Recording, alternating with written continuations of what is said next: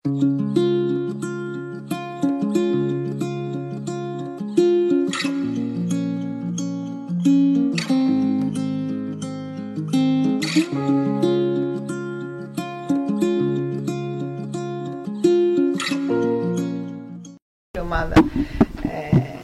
Γρηγόρη, να μιλάμε στον ελληνικό. Θα το ήθελα κι εγώ. Έτσι, έλα πιο κοντά στο μικρόφωνο. Ωραία. Έτσι, ωραία.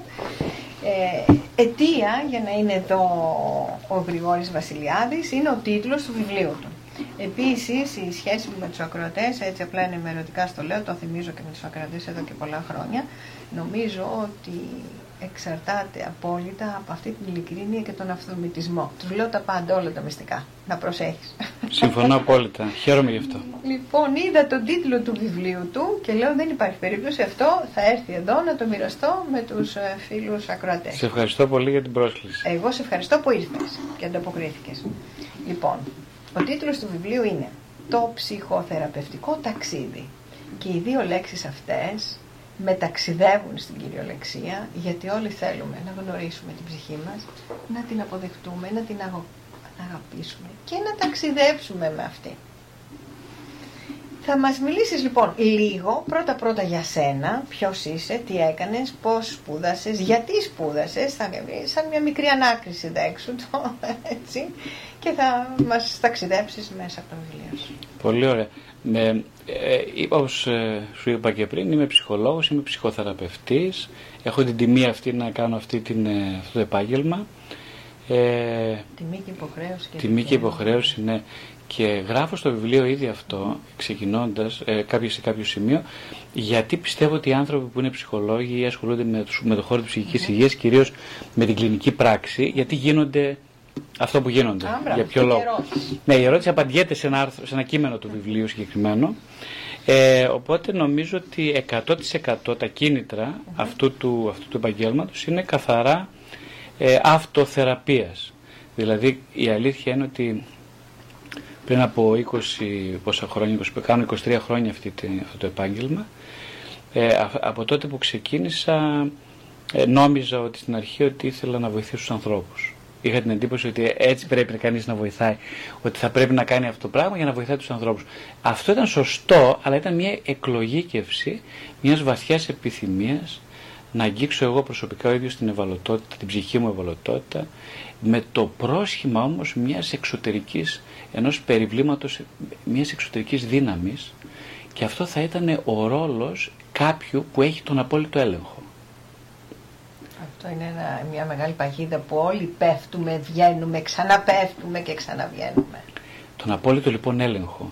Γιατί ως παιδί και εγώ, όπως και πιστεύω πάρα πολλοί συνάδελφοι, όπως και πάρα πολλοί άνθρωποι γενικά, θα σου φανεί οικείο αυτό που θα σου πω, αλλά βιώσαμε μεγάλες δυσκολίες. Δυσκολίες δεν εννοώ μόνο πρακτικές ή βιωτικές, εννοώ κυρίως ψυχικού τύπου. Γράφω και μέσα στο βιβλίο συγκεκριμένα ένα αρκετά μεγάλο κείμενο που αφορά το ότι όλοι είμαστε, περισσότεροι μάλλον το πω έτσι για να είμαι λίγο πιο ακριβής, είμαστε παιδιά τεμαχισμένων ανθρώπων. Οπότε ουσιαστικά ταυτιζόμαστε από πολύ μικρή ηλικία με ένα τεμαγισμένο εγώ, ένα εγώ που είναι απόσπασμα ουσιαστικά, δεν είναι ένας ολοκληρωμένος εαυτός, είναι ένας τεμαγισμένος εαυτός ο οποίος αναζητά συνέχεια μέσα από τον έρωτα, μέσα από την τροφικότητα, μέσα από το επάγγελμα, την καταξίωση του επαγγέλματος, να ολοκληρωθεί, να βρει δηλαδή το άλλο του μισό. Γιατί σε κάποιο βαθύ επίπεδο όλοι γνωρίζουμε ότι είμαστε μισοί, τουλάχιστον, να μην πω 1/4. Έτσι, μπράβο. Να είμαι λίγο πιο. Προτιμώ την αλήθεια. Και εσύ είναι σκληρή. Ας είμαστε λοιπόν ειλικρινείς και ας πούμε ότι ξεκινάμε όλοι ως τεμαχισμένοι άνθρωποι και προσπαθούμε. Βασικά το πρόβλημα είναι ότι δεν αγαπηθήκαμε. Ο καθένας έχει μέσα του βαθιά χαραγμένο στην ψυχή του το πρότυπο της ανιδιοτελούς αγάπης, το οποίο δεν μπορεί να ξεχάσει. Είναι έμφυτο στον άνθρωπο, πιστεύω. Και αυτό το πρότυπο χρειάζεται κάποτε να βρει τον εκφραστή του. Οι άνθρωποι όμως, επειδή η μαμά μας, ο μπαμπάκας μας, με όλη την καλή τους διάθεση μας αγαπήσανε και εκείνοι ως μισή. Μα ήτανε τεμαχισμένοι, ναι. Ίσως και περισσότερο. Πολύ σωστά. Οπότε μας αγαπήσανε κατά το ίμιση, κατά το 1/4, κατά το 1/25, κατά το 1/100 κλπ. Ό,τι μπορεί ο καθένας. Οπότε και εμείς μιμούμαστε εκείνους που ήταν επέτες της αγάπης γίναμε κι εμείς επέτες της αγάπης. Οπότε η αλήθεια είναι ότι όποιος επέτης, με το λέω, τονίζω αυτήν την έκφραση, γιατί ο επέτης έχει κάποια χαρακτηριστικά. Ο επέτης πιστεύει, έτσι, η τυπολογία του επέτη, να την πούμε λίγο, είναι ένας άνθρωπος ο οποίος δεν έχει στον ήλιο μοίρα, αισθάνεται ότι η αξιοπρέπεια είναι το τελευταίο, δεν του λείπει αξιοπρέπεια, όμως έχει βασικά την ανάγκη της επιβίωσης. Και αυτή η ανάγκη εξαρτάται από τη φιλοτιμία του αδερφού, του απέναντι. Τα ένστικτα, αυτά τα ένστικτα. Ο απέναντι, αν θέλει να μου δώσει, εγώ επετώ. Αν θέλει να μου δώσει, αν δεν μου δώσει, κλπ. Και εγώ καλούμε να μην κολλήσει εκεί. Το θέμα είναι ότι αυτό που λέω εγώ τώρα δεν έχει επίγνωση κανείς της επαιτίας. Δεν έχει επίγνωση. Και τώρα για να γυρίσω στον ψυχολόγο, στον εαυτό μου, και εγώ νόμιζα ότι αφού θα παρέχω στους άλλους, αποκλείται εγώ να με πέτεις. Σωστά. Αφού εγώ σου δίνω εσένα, έτσι δεν είναι, τώρα είναι δυνατόν να με εγώ επέτεις, δίνω πλουσιοπάροχα. Θα εκπαιδευτώ να πληρώσω τις ψυχές των ανθρώπων με αυτό που δεν το έχουν. Οπότε εγώ πρέπει να το έχω σε μεγάλη ποσότητα. Τόσο πιο πολύ, τόσο πιο λίγη ποσότητα. Έτσι πάνω. Ενώ Βίκυ συμβαίνει ακριβώς το αντίθετο. Οι άνθρωποι δίνουν πολύ από αυτό που δεν έχουν καθόλου. Και αδειάζουν εντελώς μετά. Εκτός αν, αυτή είναι μια πολύ ευνοϊκή συγκυρία, που στη δική μου περίπτωση και σε πολλούς θεραπευτές συμβαίνει, επειδή αναγκάζονται να κάνουν και οι ίδιοι προσωπική ανάλυση και ψυχοθεραπεία για μεγάλο χρονικό διάστημα. Γι' αυτό το λόγο λοιπόν η σωτηρία τους είναι ότι κάποια στιγμή στο δρόμο ανακαλύπτουν τη διάθεση επαιτίας τους. Και εκεί σιγά σιγά αρχίζουν να λένε, όπου κάτσε, είμαι επέτης, τι κρίμα, την ντροπή. Αλλά όμως μέσα από αυτή την ντροπή που νιώθω, εγώ μαθαίνω αυθεντικά ποιος είμαι. Οπότε, γιατί ξέρεις ένα άλλο πράγμα που γράφουμε στο βιβλίο και το οποίο είναι πολύ σημαντικό να σου το πω, είναι ότι η ψυχή, κάθε ψυχή, δική σου, δική μου, όλοι μας, δεν έχουμε ανάγκη, καθόλου ανάγκη, ούτε τα επιτεύγματα στην πραγματικότητα. Αυτά τα έχει επίκτη προσωπικότητα. Η ψυχή δεν έχει ανάγκη τα επιτεύγματα, δεν έχει ανάγκη ούτε καν την αναγνώριση, έχει όμως ούτε την ευτυχία. Η ψυχή έχει ανάγκη μόνο να έρθει σε επαφή με τον εαυτό της. Αυτό μας λείπει που λένε πολλοί και στις λαϊκές ρίσεις και μη λαϊκές, μην χρησιμοποιώ τώρα αυτήν την έκφραση, δεν είναι ωραία, αλλά τέλος πάντων τη συνηθισμένη έκφραση ότι αναζητάω το μισό μου πορτοκάλι. Το μισό πορτοκάλι που αναζητάει είναι ο εαυτός του και δεν το ξέρει και ψάχνει παντού απεγνωσμένα και αποτυχαίνει και λέει τι άτυχος είμαι. Είναι θέμα τύχης, είναι θέμα εργασίας. Όλο αυτό που περιέγραψες είναι η εργασία που κάνεις, που παρήγαγε σε έργο δηλαδή. Ναι, έργο για τον εαυτό σου. Από τη μία, ναι, βασικά ο σκοπός, και αυτό ότι ο σκοπός κάθε θεραπευτή είναι επιτέλους να λυτρωθεί γινόμενος θεραπευόμενος. Έτσι. Αυτό θέλει. Και να είναι μόνιμα θεραπευόμενος. Εδώ είναι που δεν σταματάς μετά. Πολύ σωστά. Από τη μία λοιπόν είναι να γίνει μόνιμα θεραπευόμενος, όπως λες, και το άλλο είναι επειδή ο άνθρωπος, και ειδικά οι πονεμένοι άνθρωποι, είναι και γενναιόδοροι κάποια στιγμή, θέλουν να δώσουν. Και οπότε, άμα εγώ παίρνω 10 από σένα, θα ήθελα να δώσω 100. Αν παίρνω 100 από εσένα, θέλω να δώσω 1000. Και πάει λέγοντας.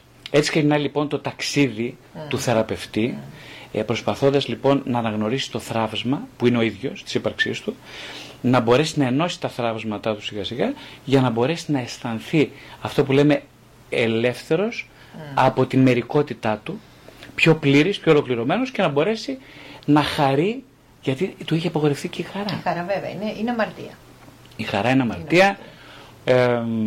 Ο φόβος είναι αμαρτία, για να που θέλει να τα ελέγχει όλα. Αυτός ο έλεγχος είναι μεγάλη παγίδα. Το επαναλαμβάνω γιατί πέφτουμε όλοι. Και εδώ είναι ένα παράξενο, δεν ξέρω αν σου έχει συμβεί και σένα. Με επαναλήψεις. Ναι, πολύ σωστά.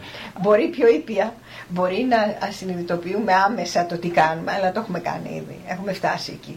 Με επαναλήψεις, ναι, είναι αναγκαστικά. Κάπου το γράφει αυτό σε ένα άλλο βιβλίο που είχα διαβάσει, που λέει ότι ο άνθρωπος χρειάζεται πολλές φορές να περάσει από την ίδια λακκούβα για να αρχίσει να την αναγνωρίζει. Ναι. Συνέχεια πέφτει μέσα, αλλά κάποια στιγμή θα την προσπεράσει και κάποια στιγμή θα περάσει από πάνω. Κάποια στιγμή απλά θα σταθεί μπροστά και θα πει ότι δεν έχω ανάγκη να πέσω μέσα. Είναι η ιστορία αυτή του πεζοδρομίου, ναι.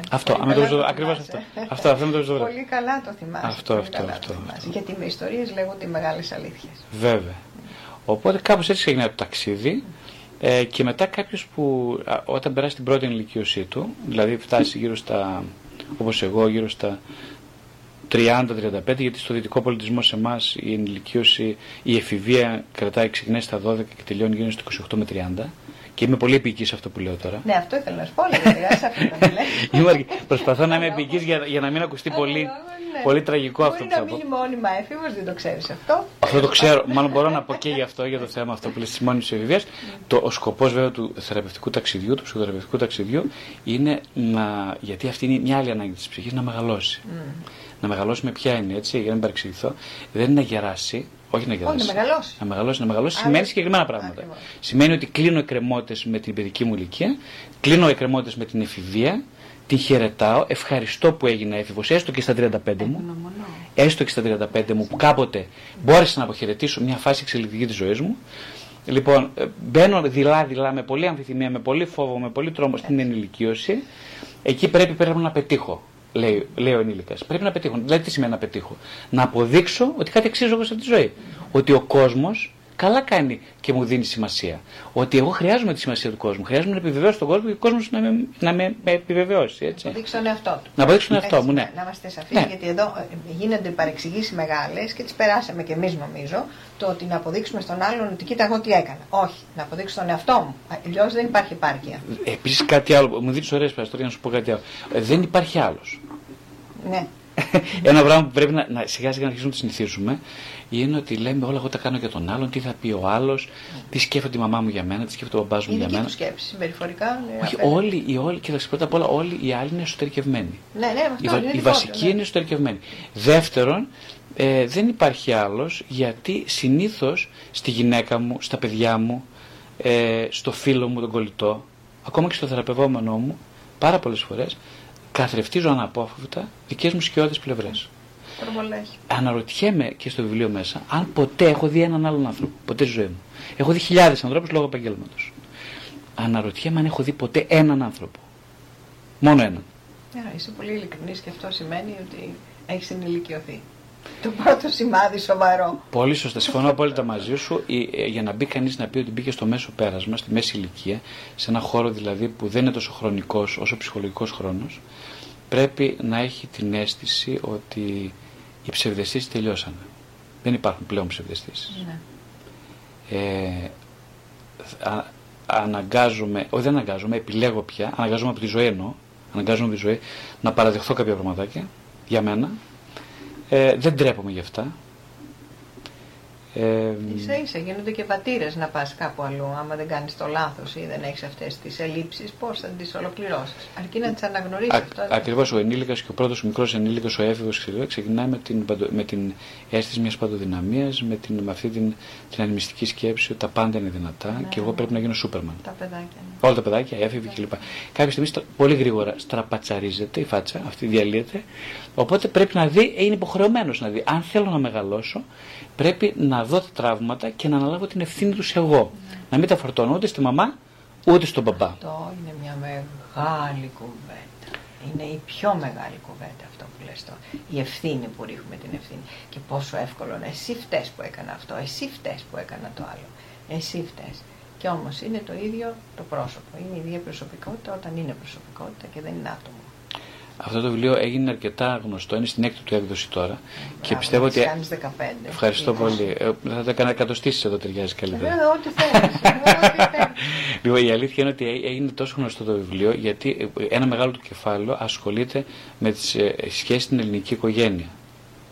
Δηλαδή, μιλάω για το σύνδρομο της οικογενειακής πολυκατοικίας στην Ελλάδα, το οποίο είναι πολύ γνωστό και σημαίνει πολύ απλά ότι οι γονείς οι Έλληνες επιλέγουν συνήθως να έχουν φτιάξει ένα σπίτι τριώροφο. Ναι, το έχω δει. Εγώ το βλέπω συνέχεια. Γράφω μέσα στο βιβλίο ότι σχεδόν το 90-95% των ανθρώπων που έχω δει τα τελευταία 23 χρόνια που δουλεύω ανήκουν στο σύνδρομο της ελληνικής οικογενειακής πολυκατοικίας. Αυτό ακούγεται φρικώδες που το τολμάω και το λέω, αλλά αυτή είναι η αλήθεια. Όχι, αυτή είναι η αλήθεια, τι λες. Εγώ πολύ πιο μικρή, πριν καν αρχίσω να ασχολούμαι με αυτά, από διέστηση και μόνο, έκτιζε μία φίλη μου, θα το πω, γιατί με τα παραδείγματα μπορούμε να καταλάβουμε, μία φίλη μου ένα τριώροφο και έλεγε της μιας κόρης της άλλης και της λέω: εκεί που κάνεις αυτό, δεν κάνεις αυτό που έκανα εγώ. Μου λέει τι, ο ένας στο Χολαργό, ο άλλος στο Ηράκλειο και εγώ στο Πορτοράφτη. Και έτσι έγινε. Και από μένα και από αυτή. Και αυτά όλα που λες τώρα, το σύνδρομο της πολυκατοικίας το πληρώνει πολύ ακριβά. Όλοι μαζί, όχι η ίδια, όλη η οικογένεια. Από πού ξεκινάει αυτό το πράγμα που λες περιγράφεις, που είναι πάρα πολύ κοινότυπο στην ελληνική οικογένεια, ξεκινάει από το ότι οι άνθρωποι ως γονείς, όπως είπαμε, δεν δεχτήκαν, δεν πήραν αυτό που λέμε την πρότυπη αγάπη, οπότε πρέπει να την εισπράξουν τα παιδιά τους. Είναι αυτό που λέμε ότι η σκιά σε κυνηγάει σε όλη τη ζωή. Αν δεν μου το έδωσε η μαμά μου, θα γίνεις εσύ μητέρα μου. Ανταλλάσσονται οι ρόλοι. Θα γίνεις εσύ μητέρα μου λοιπόν και θα το πάρει και θα το πάρω από σένα, την κόρη μου. Εσύ κόρη μου. Θα το πάρω από σένα. Λοιπόν, επειδή όμως δεν έχω το δικαίωμα, δεν είναι πολιτισμικά επιτρεπτό να το γίνει έτσι άμεσα, πώς θα το πάρω. Θα το πάρω, εγώ θα σου φροντίσω. Μην ανησυχείς, εγώ θα φροντίζω τα πάντα για σένα. Εγώ θα μαγειρεύω, εγώ θα σου φτιάξω το σπίτι σου. Το χειριστικό εργαλείο. Ναι, θα είναι ο άντρας σου και εσείς θα περνάτε πάρα πολύ ωραία κοντά μου. Έτσι. Λοιπόν, δεν θα σου λείπει τίποτα. Ξέρω είναι δύσκολη ζωή τώρα. Δεν χρειάζεται να το δυσκολεύσουμε πιο πολύ. Έτσι. Θα είμαστε όλοι κοντά. Μην ανησυχείς, θα έχεις την ελευθερία σου, θα έχεις το διαμέρισμά σου. Όλα και λοιπόν, εγώ θα σου παρέχω τα πάντα. Οπότε νομίζω ότι θα είμαστε και πολύ καλοί φίλοι ταυτόχρονα. Θα έχεις και τη μητέρα σου κοντά, ποιος τη χάρη σου. Εγώ δεν είχα τη μητέρα μου κοντά, ξέρεις, το μεγάλωσα. Εσύ την έχεις. Εγώ δεν πιστεύω να έχεις παράπονο. Παρέχει διάφορες. Δεν πιστεύω λοιπόν να έχεις κανένα παράπονο. Παγίδες. Ναι. Και οι παγίδες δεν είναι αντιληπτές ούτε τον ίδιο τον άνθρωπο που τις δίνει, από αυτόν που τις. Γιατί εδώ έχω ερωτηματικά. Νομίζω ότι κατά βάθος ξέρει τι κάνει. Η μητέρα, ο πατέρας. Νομίζω ότι ξέρουν τι κάνουν. Απλά είναι παγιδούλα και για τους ίδιους, αλλά εγώ νομίζω ότι ξέρουμε. Έχω τύχει δηλαδή σε συζητήσεις επάνω που μου το έχουν πει. Αυτό είναι πολύ αισιόδοξο για μένα. Ότι το έχουν πει. Ναι, θέλω να πω, για μένα το κύριο που μου λείπει από τους ανθρώπους που συναντάω είναι η αυτεπίγνωση ακόμα και της κακότητάς τους. Δηλαδή, εγώ χαίρομαι να βλέπω κάποιον, δεν βλέπω τους ανθρώπους, που να πει ότι εγώ θέλω να τη βάλω κάτω, να την ξεζουμίσω, να την εκδικηθώ. Δεν το πει έτσι. Ναι, θα ήθελα να δω κάποιον τέτοιον άνθρωπο. Θα συναντήσω. Άμα φτάσει σε σημείο να το πει αυτό, δεν το κάνει. Δεν θα το κάνει. Πολύ σωστά. Άμα φτάσει. Οπότε δεν έχω πρόβλημα με τους ανθρώπους που είναι σε επαφή με τη σκιώδη τους πλευρά, ακόμα και αν αυτή μοιάζει επικίνδυνη. Δεν έχω κανένα πρόβλημα με αυτούς. Έχω πολύ μεγάλο θέμα όμως με την πλειοψηφία των ανθρώπων που είναι αυτοί που λένε ότι όχι, εγώ έχω μόνο καλές προθέσεις. Και έχω πάντα δίκιο. Έχω πάντα δίκιο. Εξάλλου να σου εξηγήσω γιατί έχω δίκιο. Και με αδικούν. Βέβαια. Και φωνάζω γι' αυτό. Και θυμώνω γι' αυτό και γίνομαι κακός. Ακριβώς. Οπότε βλέπω πολλά τέτοια παιδιά που τώρα είναι 29-30 χρονών, που έχουν μια πολύ λαμπρή καριέρα, γιατροί, δικηγόροι κλπ. Οι οποίοι συνεχίζουν να μένουν σε αυτό στο οικογενειακό σύμπλεγμα, οι οποίοι αισθάνονται φοβερά ενοχή να αφήσουν την οικογένεια καταβολής. Αυτή είναι η παγίδα, έτσι τους έχουν. Ότι τη μάνα θα πληγώσω τη μητέρα μου. Που αυτή έκανε θυσίες για μένα. Και κάνει ακόμα θυσίες. Ένας άνθρωπος που στην πραγματικότητα όμως αυτή η μάνα έχει αποδείξει ότι δεν μπορεί να στηρίξει τον εαυτό της ψυχικά, ότι είναι τιμόρροπη, οπότε επειδή. Παρασέρνει το παιδί της, πες το όπως είναι την αλήθεια. Παρασέρνει το παιδί της εκεί που μπαίνει και αυτή. Οπότε αν εγώ εγκαταλείψω τη μητέρα μου, είμαι επίορκος. Ο όρκος μου ήταν να είμαι πάντα μαζί σου και να μην σε αφήσω ποτέ. Είμαι ένοχος πάντα. Είμαι ισόβια ένοχος. Και επειδή αφήνω το γονιό μου, είμαι 10 φορές. Είναι ασυγχώρητα ένοχος. Είμαι αμαρτωλός των αμαρτωλών. Οπότε, όχι, δεν γίνεται αυτό. Ξεκινάω ψυχοθεραπεία μαζί σου. Αλλά δεν θα το κάνω. Ένα λεπτό. Ξεκινάω ψυχοθεραπεία μαζί σου. Δεν ξέρω γιατί ξεκινάω γιατί έχω διάφορα συμπτώματα. Ναι. Εντάξει. Με πονάει το κεφάλι μου, έχω ξαφνική εκρήξη θυμού. Ναι. Κάποιο όργανο δυσλειτουργεί. Απατώ τον άντρα μου ή το κορίτσι μου, τους απατώ, ή το σύζυγό μου τον απατώ. Δεν ξέρω γιατί και όλα αυτά. Πού μένεις? Να μένω στην ίδια πολυκατοικία με τους γονείς. Λοιπόν, εκεί ξεκινάει λοιπόν η αναζήτηση μιας αυτονομίας που προδόθηκε από την αρχή. Ξεκινάει αυτή η αναζήτηση. Και στην πορεία αυτός ο άνθρωπος, αυτή η κοπέλα ή αυτός ο άντρας, βλέπουν ότι αν κάτι φοβούνται, είναι τον εσωτερικό λογοκριτή τους. Δεν φοβούνται ούτε η μάνα τους. Ούτε τον πατέρα του κάνανε φούρνο. Την ενοχή. Αυτή την ενοχή. Ότι δεν θέλω να λένε οι γονείς μου ότι είμαι καλό, ότι έκανα το καθήκον μου, ότι είμαι καλό παιδί κλπ. Ναι. Το σύνδρομο του καλού παιδιού. Δεν υπάρχει μεγαλύτερη δυστυχία, να το πω τώρα. Οπότε εκείνο το βιβλίο μιλάει πάρα πολύ για αυτή τη σκιά. Και γι' αυτό λέγεται ο υπότιτλος είναι. Από το φόβο της σκιάς στο φόβο της επίγνωσης. Στο φως της επίγνωσης. Αυτή η επίγνωση. Ξέρεις, αυτή τη λέξη τη βλέπω και φωτίζομαι, δεν ξέρω για ποιο λόγο. Ξέρεις γιατί. Για να σου πω γιατί ξέρεις. Και μόνο που λες ότι φωτίζομαι σημαίνει ότι η λέξη επίγνωση μέσα σου, ακόμη και αν δεν ξέρεις να πεις γιατί, το ότι λάμπεις όταν λες τη λέξη επίγνωση, σημαίνει ότι αμέσως κάποιο κομμάτι μέσα σου, ίσως ασυνείδητο, ίσως σωματικό, αναγνωρίζει την ιαματική επίδραση της επίγνωσης. Μεγάλη. Τα πάντα όλα. Οι άνθρωποι νομίζουμε, Βίκυ, ότι θέλουμε να είμαστε ευτυχείς. Δεν είναι αυτή η αλήθεια. Ο άνθρωπος ξέρει τι θέλει μόνο. Θέλει να καθίσει κάπου και αυτή την ώρα να είναι παρόν στη στιγμή του. Στο εδώ και τώρα του. Δεν θέλει να είναι ευτυχής. Το ευτυχής προϋποθέτει μια μελλοντολαγνία. Εγώ θέλω να είμαι. Γιατί έτσι ταυτίζουμε. Με δευτερογενή ωφέλη ταυτίζουμε το μέλλον. Πάντα εγώ τι θα πετύχω, τι θα κάνω, πού θα πάμε το καλοκαίρι. Και ναι. Ενώ εσύ μπορεί να θέλεις τώρα, αυτή τη στιγμή που είμαστε εδώ οι δυο μας. Να περνάω καλά. Να περνάς καλά. Αν εσύ περάσεις καλά τώρα εδώ που είμαστε οι δυο μας, δεν θα έχεις παράπονο το βράδυ, δεν θα έχεις εκκρεμότητες για το πώς πέρασε η ώρα σου, έτσι. Ούτε θα σκέφτεσαι το αύριο. Κατάλαβες. Έστω και μία ώρα να είναι αυτή. Αρκεί, μου χαρίζει όλη την ημέρα. Είδες τις σου είπα για χτες, το είπα δηλαδή με τόση χαρά. Ακριβώς. Ναι. Γιατί αυτές οι 2 ώρες για μένα ήταν μηνών δουλειά με μένα. Άλλο τόσο και τώρα ή οτιδήποτε. Δεν είναι όλα ρόδινα. Το λέω και το ξαναλέω. Αλλά αν υπάρξει αυτό το μικρό φωτάκι, αυτό το κεράκι μέσα μας, της επίγνωσης, αυτό που λες εσύ, πολύ ωραία το λες, το φως της επίγνωσης, εκεί είναι η ελπίδα. Δεν είναι όλα, είναι η ελπίδα. Άρα έχουμε πολύ ανάγκη την ελπίδα. Την έχουμε όλοι πολύ ανάγκη. Και έχω παρατηρήσει ότι έχω ελπίδα, έχω πολύ μεγάλη ελπίδα, όταν είμαι σε στιγμές που αισθάνομαι ότι με προσέχω, με φροντίζω. Έτσι. Και είναι λίγες αυτές τις στιγμές. Τι σημαίνει για τον καθένα με φροντίζω, με προσέχω, είναι άλλο ερώτημα βασικά. Τι σημαίνει αυτό. Να ακούσουμε λίγο μουσικούλακι. Εννοείται. Κωστή.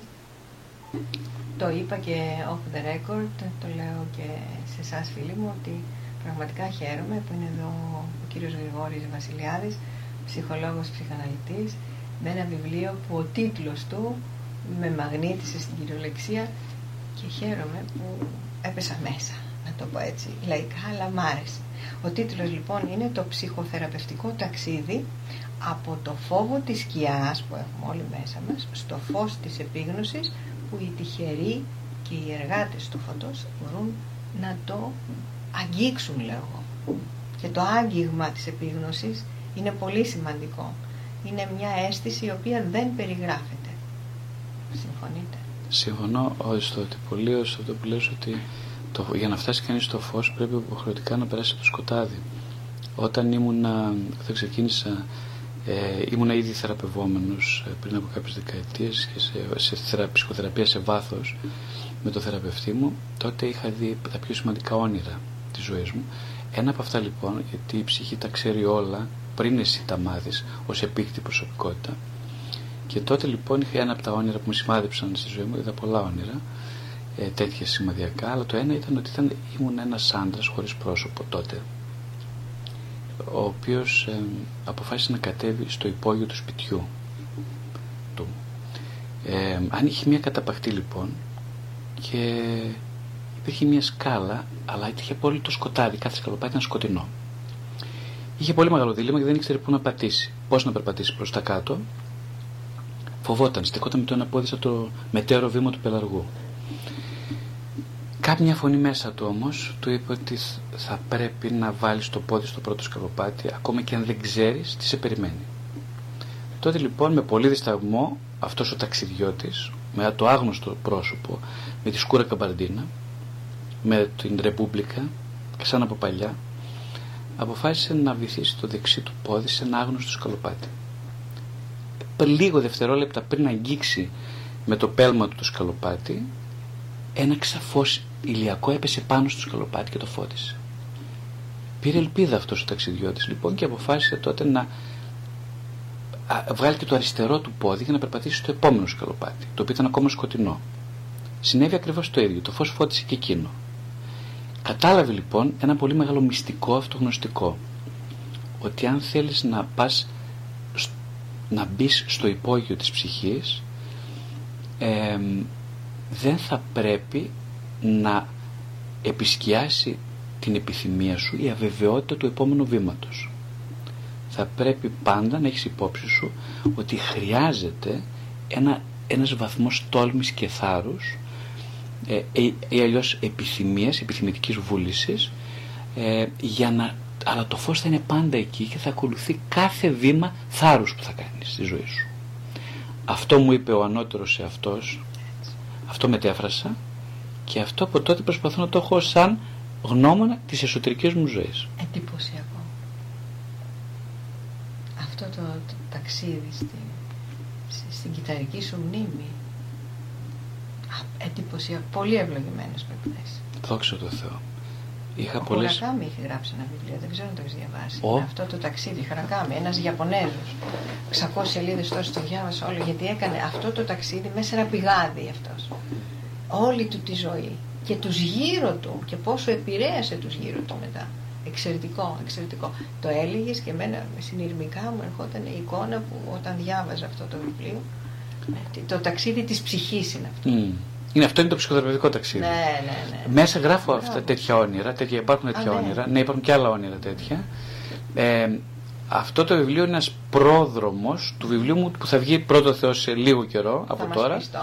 Το οποίο θα είναι πολύ προσωπικό, θα έχει εξομολογήσεις, πολύ βαθιές εξομολογήσεις από μένα, από τη ζωή μου, χωρίζεται σε δύο μέρη. Στο ρόλο μου ως θεραπευόμενο και στο ρόλο μου στα θεραπευτή.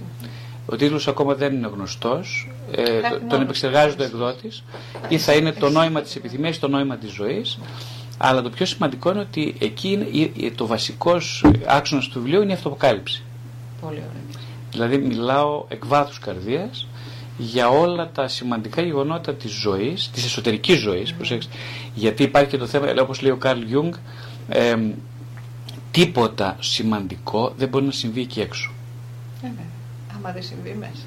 Τίποτα σημαίνει. Αυτή είναι αλήθεια. Τίποτα. Τον ακολουθώ αυτόν τον μεγάλο δάσκαλο και εγώ σε ό,τι κάνω. Τα αρχέτυπά του πρώτα. Τα έχει πει όλα με αυτά τα αρχέτυπα. Όπως και όλα αυτά που μου λέγες πριν, μου θύμισαν τα στάδια πάλι της ενηλικίωσης και της εφηβείας. Έριξον τα 8, που μέχρι ακόμα και στα 80 μας, γιατί πολλές φορές μου λένε μα τώρα εμείς, ειδικά σε αυτές τις ομιλίες που είπα, καλό είναι να πας. Με χαρά να το δούμε και αυτό. Έρχονται και άνθρωποι οι οποίοι είναι στην τρίτη εφηβεία, λέω εγώ, που είναι μετά τα 80 και λέει εμείς τώρα. Άρα λέω εσείς τώρα. Ναι, είναι ίσως η πιο κατάλληλη στιγμή γιατί έχετε τόση εμπειρία που είστε έτοιμοι, πιο έτοιμοι από έναν πιο νέο που δεν έχει περάσει τις συμπληγάδες ακόμα. Ήμουνα κάποτε πριν αρκετά χρόνια, με κάλεσαν στο Ανοιχτό Πανεπιστήμιο της Κρήτης για να κάνω μια σειρά από ομιλίες. Εκεί λοιπόν πάλι το θέμα ήταν από το σκοτάδι στο φως, ήταν αυτό το θέμα και παρατήρησε μέσα στο ακροατήριο. Στα Χανιά. Πρέπει να ήταν ή στο Ηράκλειο, δεν θυμάμαι, ήταν και στα Χανιά και στο Ηράκλειο. Παρατήρησε έναν κύριο ο οποίος πρέπει να ήταν πολύ προχωρημένης ηλικίας, ο οποίος ήρθε στο τέλος και με βρήκε και ήταν με τον μπαστούνάκι του. Αλλά δεν θα ξεχάσω το βλέμμα του. Του λέω, δεν θυμάμαι, του λέω, πόσο χρονών είστε. Μου λέει, είμαι 93. Ξέρετε κάτι, μου λέει, δεν έχω χάσει καμία ομιλία από όλα αυτά τα σεμινάρια. Ούτε μία. Και το βλέμμα του άστραφτε από φως. Ήταν έτοιμος να ακούσει. Ήρθε για να μου δώσει συγχαρητήρια στο τέλος. Του είπα φυσικά ότι αν κάποιος πρέπει να δώσει κάποιον συγχαρητήρια, σίγουρα είμαι εγώ, δεν είστε εσείς. Αυτός λοιπόν ο άνθρωπος, τέτοιοι άνθρωποι, όπως τώρα θυμήθηκα στη Δευτέρα Γυμνασίου είχαμε μια ευλογημένη πολύ καθηγήτρια φιλόλογο,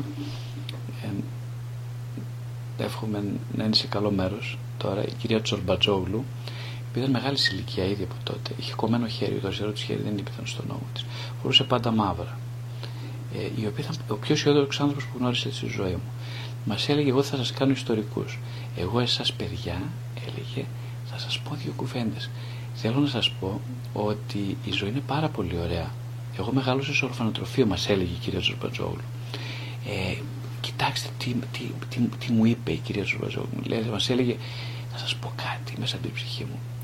Οι γονείς μου πέθαναν όταν ήμουν μικρή. Μεγάλωσα σε ορφανοτροφείο. Όλα τα άλλα κοριτσάκια προσπαθούν, είχαν έξοδο και θα βγαίναν. Εγώ όμως είχα ένα χέρι και έπρεπε να φτιάξω κοτσίδα με το ένα μου χέρι.